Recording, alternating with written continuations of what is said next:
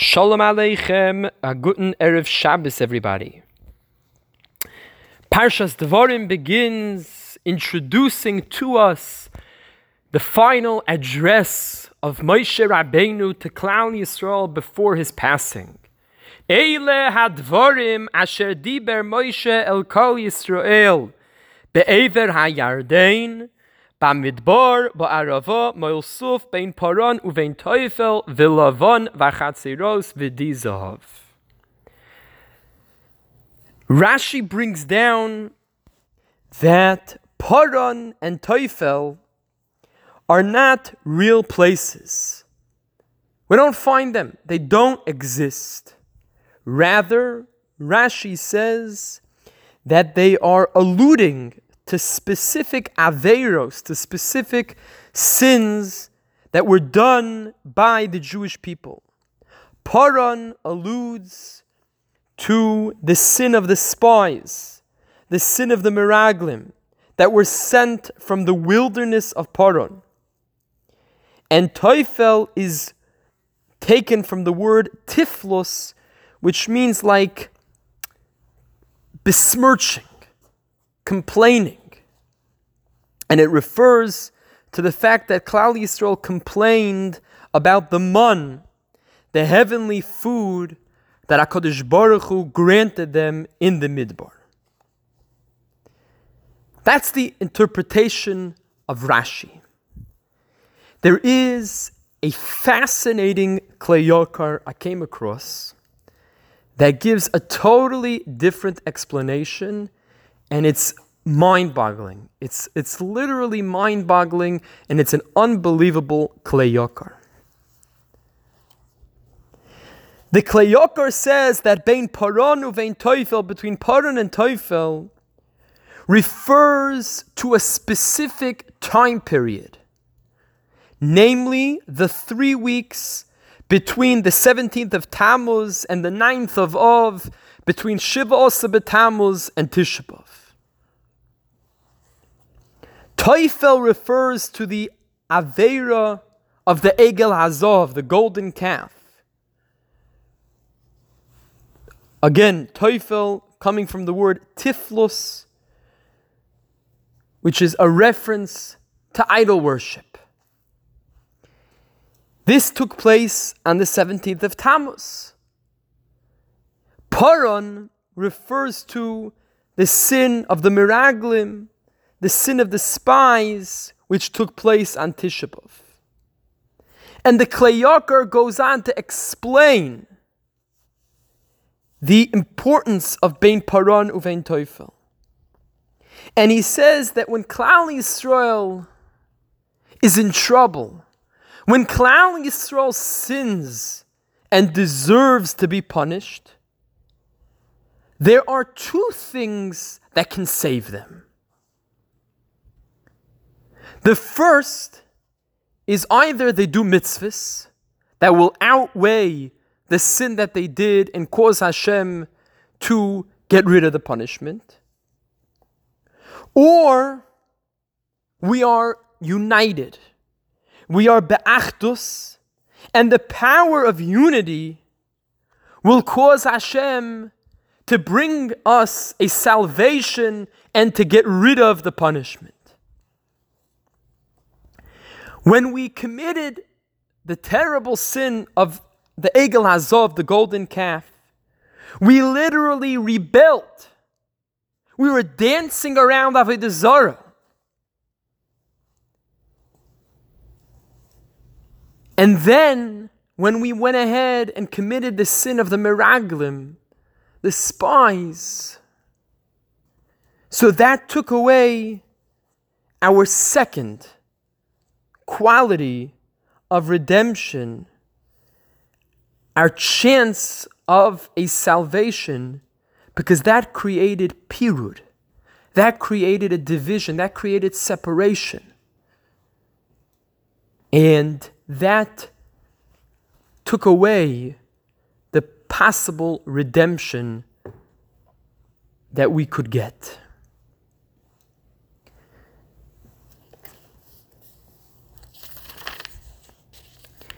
And this was the message that Moshe Rabbeinu was trying to impart to Klal Yisrael. Guys, you have placed yourself in a terrible position on both ends. The Egel Azov, the golden calf, you deserve to be punished severely for that. And on the opposite end, you could get out of this if you have one of those qualities, but you locked yourself in. The miraglim. You caused a pirud. You caused a separation. And now on the other end, you can't be redeemed. On the other end, you're not deserving of a salvation. The Novi Yirmiyo in Eicha that we're going to read this coming Motzei Shabbos, Koreid Feha Hisiguha Bein HaMitzarim. All those who pursue her overtook her in dire straits. Mitzarim are the boundaries which refer to the front and back. Klal Yisrael were left open on both ends because of the two horrible Averis that they committed. Shiva Asa Betamuz, Egel Hazov, the golden calf, Tisha B'Av, the Miraglim, losing our redeeming quality of Achdus. As we approach yet another Tisha this is what needs to be on our mind. Our Savior, our salvation is our unity, is our Achdus. When there's unity, no matter how angry HaKadosh Baruch Hu is with us, but that saves us. I want to share with you an unbelievable story I came across in a Yechiel Spero's, touched by their tears, Kinnis companion. And it just goes to show you how incredible Achdus, how incredible Avas Chinam is. And the story reads as follows It is not unusual for those waiting to speak to the Skver Rebbe to be standing in line in his home at 2 a.m. People came to ask questions or receive advice about their children, businesses, and other matters. This particular time, the line included a young man named Yoni. He was about 18 years old and was dressed in jeans and a very nice three button shirt. Standard fare for someone dressing nicely on a Saturday night but not exactly standard dress for those coming to see the Rebbe. Yoni's clothing and white crocheted yarmulke drew more than a few glances from the others, mostly dressed in streimlach and long coats, as they all waited patiently for their turn. Finally, it was Yoni's turn. He walked into the Rebbe's inner chamber with some trepidation. Gathering his courage, he looked at the Rebbe and asked him for a bracha, for a refuah shleima for Yerachmiel ben Bela. The Rebbe looked up and then closed his eyes and repeated with great concentration, Yerachmiel ben Bela haben a refuah shleima. Yerachmiel ben Bela should have a refuah shleima. As he was about to leave, one of the Rebbe's gaboyim grabbed Yoni by the arm and asked excitedly, from where do you know the name Yerachmiel ben Bela? Yoni explained that he worked in the summer in a camp called HASC, Hebrew Academy for Special Children. All types of children from all different backgrounds come to HASC. Well, he said, Yerachmiel ben Bela is my camper. I spent every day with him the first half of the summer. I dressed him in the morning and played with him and fed him and even put him to bed at night. The man listened carefully.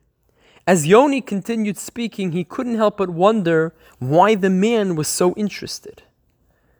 Today is Yerachmiel's birthday. I wanted to buy him a birthday present, but I could not figure out what to get him. He would not be able to play with a video game or even a ball. So I decided to come to Skver since the boy is a Skver Chosid. I figured that the best birthday present I could get him would be a bracha from his Rebbe. So that's why I came here tonight. Yoni was surprised to find that the man to whom he had been speaking was crying. And Yoni right away questioned, I'm sorry, did I say something wrong? The man replied, No, not at all. I just want to thank you. You see, Yerachmiel ben Bela is my son.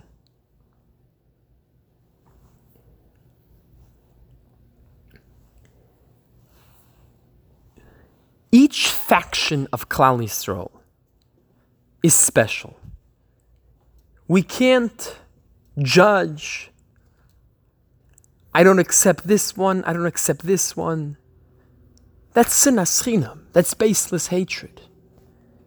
Tisha B'av comes to teach us that we all are in this together. I help you, you help me.